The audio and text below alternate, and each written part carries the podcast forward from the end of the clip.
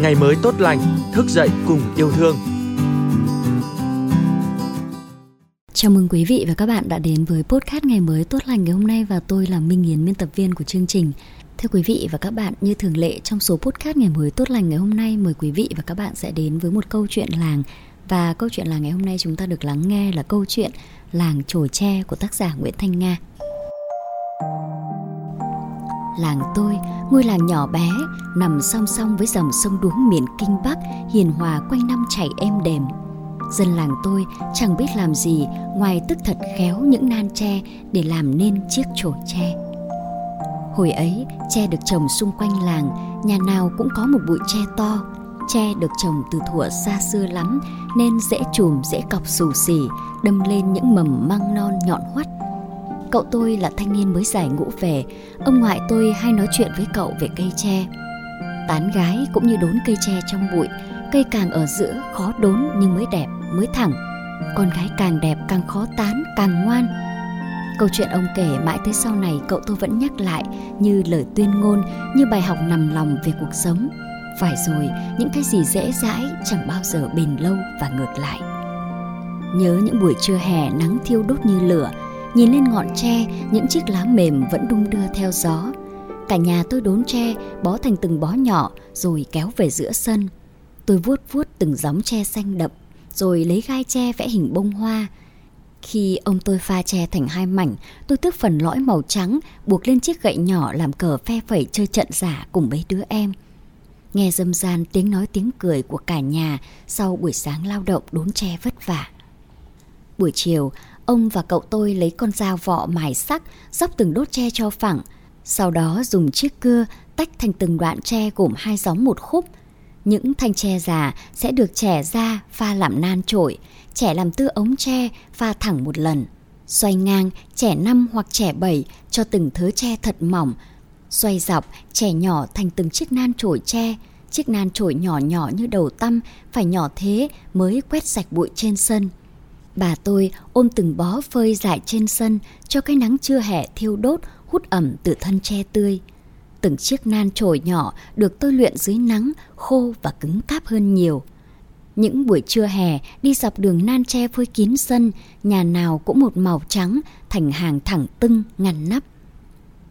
Những chiếc gióng tre non thường lấy từ thân tre ở đầu ngọn. Tre non trẻ lát mỏng, phơi khô một nắng rồi đem vào tước lạt, Ai tước khéo lạt sẽ dẻo mềm khi vặn chạc sẽ cuốn vào nhau rất chắc. Tôi cũng lấy dao bắt trước bà tước lạt, nhưng tôi vụng về, tước lạt cứng lại còn bị đứt tay. Vết sẹo năm nào vẫn còn hằn in trên tay mà bà thì đã đi xa lắm rồi. Tôi cứ mênh mông nhìn chổi tre rồi nhớ bà ra xiết. Lạt tre bện thành một cuộn dây lớn, cuốn thành cuộn dài. Sau khi những thanh nan trổi phơi đủ nắng, ông tôi mang vào chất đầy góc nhà. Bà tôi nắm lấy một nắm nan chổi nhỏ, cuốn dây được vặn từ lạt mỏng khoảng 5 vòng. Bà lại tiếp tục lấy nắm nhỏ những chiếc nan cuốn 5 vòng như thế nữa, nhưng xếp dịch xuống dưới khoảng một phân, sao cho chiếc chổi thành hình vát nhẹ khi đặt xuống đất mềm quét sẽ dễ dàng. Khoảng 8 nắm nan chổi đan hàng gối nhau, hàng sau thụt hơn hàng trước một phân. Cuối cùng, chiếc chổi tre hoàn thành, ông đóng thêm mấy chiếc cọc nhỏ xung quanh cho chiếc chổi tạo hình thù chắc chắn. Ông hay gọi công đoạn này là nêm chổi. Nếu chổi nào cần có cán thì ông sẽ chặt những cây tre nhỏ bằng cổ tay trẻ em mọc ở ngoài búi, dóc thành chiếc gậy nhỏ gắn vào cuống chổi, gọi là chổi cán. Chổi cán khi quét chỉ cần đứng, còn chổi không có cán khi quét phải khom lưng cúi xuống mới quét được. Ngày chợ phiên trên thị trấn, chợ Phủ Gườm nằm cách làng tôi khoảng 2 km đi dọc đường quốc lộ 18.